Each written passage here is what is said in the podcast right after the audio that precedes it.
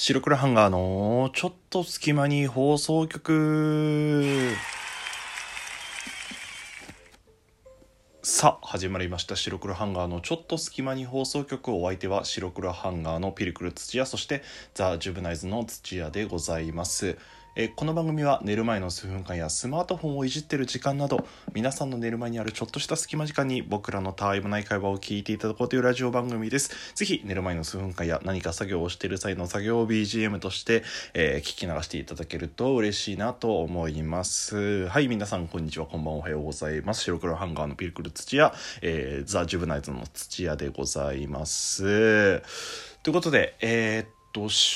今日はあの収録日的にはですけれども、えー、と11月2日の水曜日になっております。まあ、あのちょうどね、えー、と先週？先週？先週か。先週末にあ衆議院選挙もあったりとかして、まあ、あの投票にも皆さん行かれたんじゃないかななんてことを 思っておりますけれどもまあ例に漏れず僕もあの選挙にはちゃんと行ったんですけれども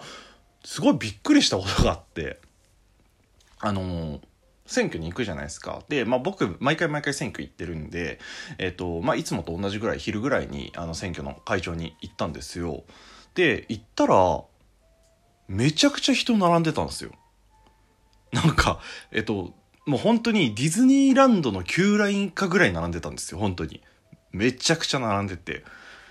まあまあ、あの、当然ね、回転率はね、いいんで、まあ、すぐスッスッスッって進むことができたんですけれども、すげえ並んでるから、で、なんかツイッターとかを見ても結構、なんか、今日の選挙行ったけど、投票所めっちゃ並んでたとか、そういうツイート見たりとかしたんで、なんか投票率上がったことねって思ってたんですよね。で、あの、実際ね、あの、まあ、結果も出てるんで、開票の、その投票率見たら、まあ、あのまあ、戦後水準、なんか過去3回目ぐらいにひどいみたいなことはあったんですけれども、なんかその一番ひどい状態って、その前だったり前々の選挙だったりするんですね。だから、こう、選挙の投票率自体はちょっとずつだけど上がってるらしいんですよ。まあなんで、まあもちろんね、全員が全員必ず投票しなきゃ、まあもちろんいけないことだとは思うんですけれども、まあ、あの、ちょっとずつね、そういう選挙に、あの、関心を持つ人が増えてるのかなって思ってなんかすごいいいことだなって思いました。であの、まあ、今回ねちょっといろんな事情でねもちろん投票行かれない方だったりもいるとは思うんですけれども、まあ、もしもしねこのラジオ聞いてていや投票したって変わんねえから行かねえよとかあのまあ面倒くさいから行かなくていいやって思う方がいらっしゃるんだったらその人にちょっと言いたいんですけどもあの、まあ、なんで投票したりとかそのちょっと事情もろもろの事情で投票行けない人たちはちょっと無視してくれていいんですけれどもあの本当に投票行ったそう帰り道めっちゃすがすがしいぜって言いたい。なんか自分の中でこう、あ、もうこれやったなみたいな。勝手に、勝手に自己肯定感が上がるんですよ。本当に。なんか本当に紙に、まあそのね、誰に投票するか書いて入れるだけ、これだけ。もう所要時間30分もかかんない。15分ぐらい。で、なんか自分のなんか達成感とか、あ、俺いいことしたな、みたいな感じで、その、自己肯定感勝手に上がるんで、なんか、あ、こんなことで自己肯定感もらえるの？みたいな ことをすごく僕は思って、本当になんかもう、会場出た瞬間分かったもん。あ、いつもより、この空が澄み渡ってんな、みたいな。絶対ね、こんなんね、気持ちの持ちようだって分かってますよ、僕だってね。怒ってるんだけど、もう見た瞬間に、あ、すげえ、今日の空は青いぜ、みたいなこと思ったりとかしたんで、ぜひあのね、本当やった方がいいですよ。選挙行った方がいいですよ。あの、気持ちも、本当に。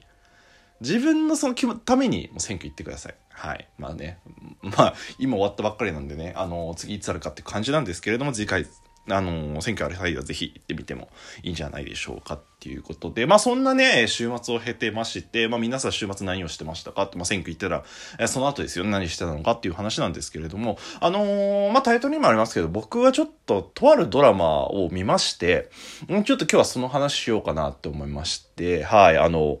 ネットフリックスでね、すごい、あの、もう今話題沸騰中ですね、あの、イカゲームっていう、ネットフリックスが、えーオリジナルで作ってるドラマですかね。あの、韓国だったかなにあで撮影したあのドラマなんですけども、イカゲーム。まあ皆さんね、もう結構も話題になってて、あ、名前は聞いたことあるんじゃないかななんてことを思います。本当に、そのネットフリックスの中で、もうもう総なめみたいな今までのその歴代のなんか視聴数ダントツで1位なんじゃないかになるんじゃないかって言われてる本当にもうあらゆる時間帯で見られてるっていう、まあ、そのイカゲームなんですけれどもちょっとこの話をね例に漏れず僕もちょっと見たんであのお話ししたいなって思います。何せ、えー、イカゲーム話題になってるってことで、まあ、僕は基本的にミーハーなんで話題になってる作品も見ようかなって言ってイカゲーム見たんですよ。でまだ僕は先に言っとくとまだ2話までしか見てないんですよ。2話までしか見てない状態で感想言うのどうなのって思うけど、2話まで見た状態でもこれだけの感想があるよっていうことで、あの、聞いていただけると嬉しいなって思います。まあ、あの、これからね、見ようって思ってる方とかだったりとか、あの、まあ、ちょっと興味あるなっていう方は、まあ、あの、ネタバレないようには話しますけれども、まあ、本当にゼロで見たいっていう方は、ちょっと聞かない方がいいかもしれないんで、あの、ここで一旦バイバイっていう感じなんですけれども、まあ、残り6分であの魅力語っていきたいなと思うんですけども、イカゲーム。まあ、あらすじとしましては、あの、本当によくあるデスゲーム系のお話といいますか、まあ、主人公とかいろいろな、まあ、登場人物がいて、えっと、まあ、主人公はすごい多額の借金を抱えてると。で、もう一人は、あの、家族を救うためにお金がいると。で、もう一人は、あの、会社の事業に失敗しちゃって、そのためにお金がいると。まあ、共通して言えるのは、みんな、お金もすごくいるんですよ。で、あのー、借金取りに追われたりとか、もうなんか犯罪まがいのことやったりとかっていう、まあ、いわゆるちょっと、あの、どん底にいるような人たちなんですね。まあ、その人たちが、あの、とあるね、えー、その、デスゲームの主催者に声をかけられて、一箇所に集められて、あの、じゃああなたたちでゲームしてください。ゲームで勝ったら賞金を、もう多額の賞金を、あんたの人生の、を変えるための、それだけのお金もあげますと。で、よっしゃやろうじゃねえかってやったら、自分の命を懸けたデスゲーム。まあ、死がね、まとうゲームだったと。まあ、そんな感じです、本当に触れ込みに関しては。で、えっ、と、まあ、主人公はその、なんか、あの、本当に多額の借金を抱えた、まあ、おじさんでして、まあ、本当にギャンブルとかもするし、仕事も、まあ、してなくて、で、あの、お母さんと二人きり、二人暮らしで、あの、妻も子供もいたけど、まあ、いろんな事情があってちょっと別れちゃってみたいなそんな感じなんですよでまああのデスゲームに誘われたみたいな感じなんですけれどもまあ実際ねあのー、どういう話かっていうのはあらすじ見たり公式サイトに載ってるんで、まあ、単純に僕がこのイカゲームにすごいどこに惹かれたのかなっていうところをちょっとお話ししますとまず一つがまあいろんなところで言われてますけど人間模様がえげえげつなく描かれてるんですよね。すごいとかじゃないの。えぐく書かれてるんですよ。で、えっ、ー、と、どういうことかっていうと、あの、一つは、あの、このデスゲームが、その、あの、このイカゲームが今までのそのデスゲーム系と何が違うって、参加者に決定権があるんですよ。参加してもいいよ。しなくてもいいよ。あなたが選ぶんだよ。でも、参加するとこれだけのお金が生まれる。でも、まあ負ければ死ぬよ。さあ、どうするのっっていう感じなんですよ。まあ、デスゲーム系のよくあるのって、なんか、まあ、いろいろ過去はあるにせよ、よくわからない状態で一旦集められて、今からあなたたちは殺し合いをしてもらいます、みたいな感じじゃないですか。そうじゃなくて、あなた、あの、お金をあげるよ。でも死ぬかもしれないよ。やるのやらないのどうなの？っていうことを聞くんですよ。だからそこで、まあ、あの、お金が必要ではあるけど死にたくはない。でも、本当に例えばいろんな事情があるんですよ家族のを救うためにとかお母さんが病気になっちゃったからそのお金が必要だからお金のためにその欲望と理性みたいなところのその葛藤がえぐく描かれてるんですよね。なんかそこがすごいリアルだなって思いました。実際に多分デスゲーム、まあないと思いますけど、わかんない。超金持ちだとあるかもしれないけど、実際デスゲームがあったら、こういう葛藤って多分人間するんだろうなっていうのが、なんとなく想像できてしまう。そこが、なんか新鮮であり恐ろしいところだなって思います。で、えっと、もう一つがなんか人間の汚い部分っていうのがすごくあの感じることができる作品になってるのかなって思います。僕2話までしか見てないんですけれども印象に残ってるとこ2つあって1つがあのその主人公のおじさんがゲームする際になんかそのスカウトマンみたいな感じに声かけられて「あなたと私でゲームをしましょう」で「あなたが勝ったら10万あげます」で、あなたが負けたら10万もらいますって言って、まあ、ゲームするんですよ。で、まあ、スカウトマン強いんで、普通に負けるんですよ。で、負けて、まあ、でも主人公お金ないんで10万払えませんっつったら、じゃあ体で払ってもらえますねっつってビンタ一発するんですよ。これで、帳消しです。さあ、もう一回ゲームしますか負ければ、ま、またビンタもらいますよっつって、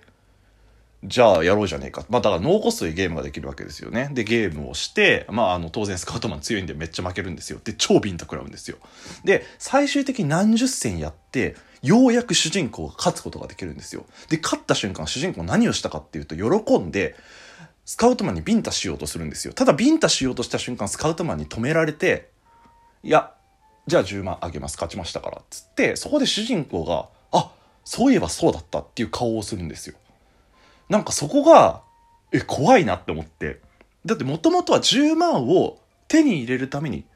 自分の体を張ってゲームをしていたはずなのに、最終的にその仕返しをする同じことをやり返すっていうことが目的になってるんですよ。だからその手段と目的がずれちゃってる状態なんですよね。そこって人間の何て言うんだろう。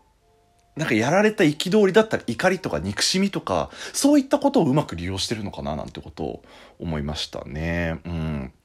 で、もう一個、もう一個印象に残ったのが、あの、まあ、デスゲームだって発覚して、当然参加者には命が惜しいからやめてくださいっていう人もいるんですよ。ただ、あのー、そうなった時に、じゃあ、このゲームに勝てば皆さんにお金も与えます。これぐらいお金もあげますよ。っって言って、で、ただ、あの、このゲームは任意参加なんで、例えば参加者の過半数が、あのやばい。過半数がっていう話をしようとしたところで、あのね、ちょっと 全然12分に収まらないことに気づいてしまった。なので、次回にちょっと持ち越したいと思います。はい。はい、ということで、イカゲームが一体どんな話で、僕が一体どこにこのイカゲームに惹かれたのかっていうことも次回お話ししたいなと思いますので、えっ、と、皆さん、あの、お楽しみに待っていただけたらなと思います。よろしくお願いいたします。ぜひ、あの、興味ある人はね、見てみてらいいんじゃないでしょうか。はい、お相手はシルクロハンガーのピルクル土屋でした。じゃあねー。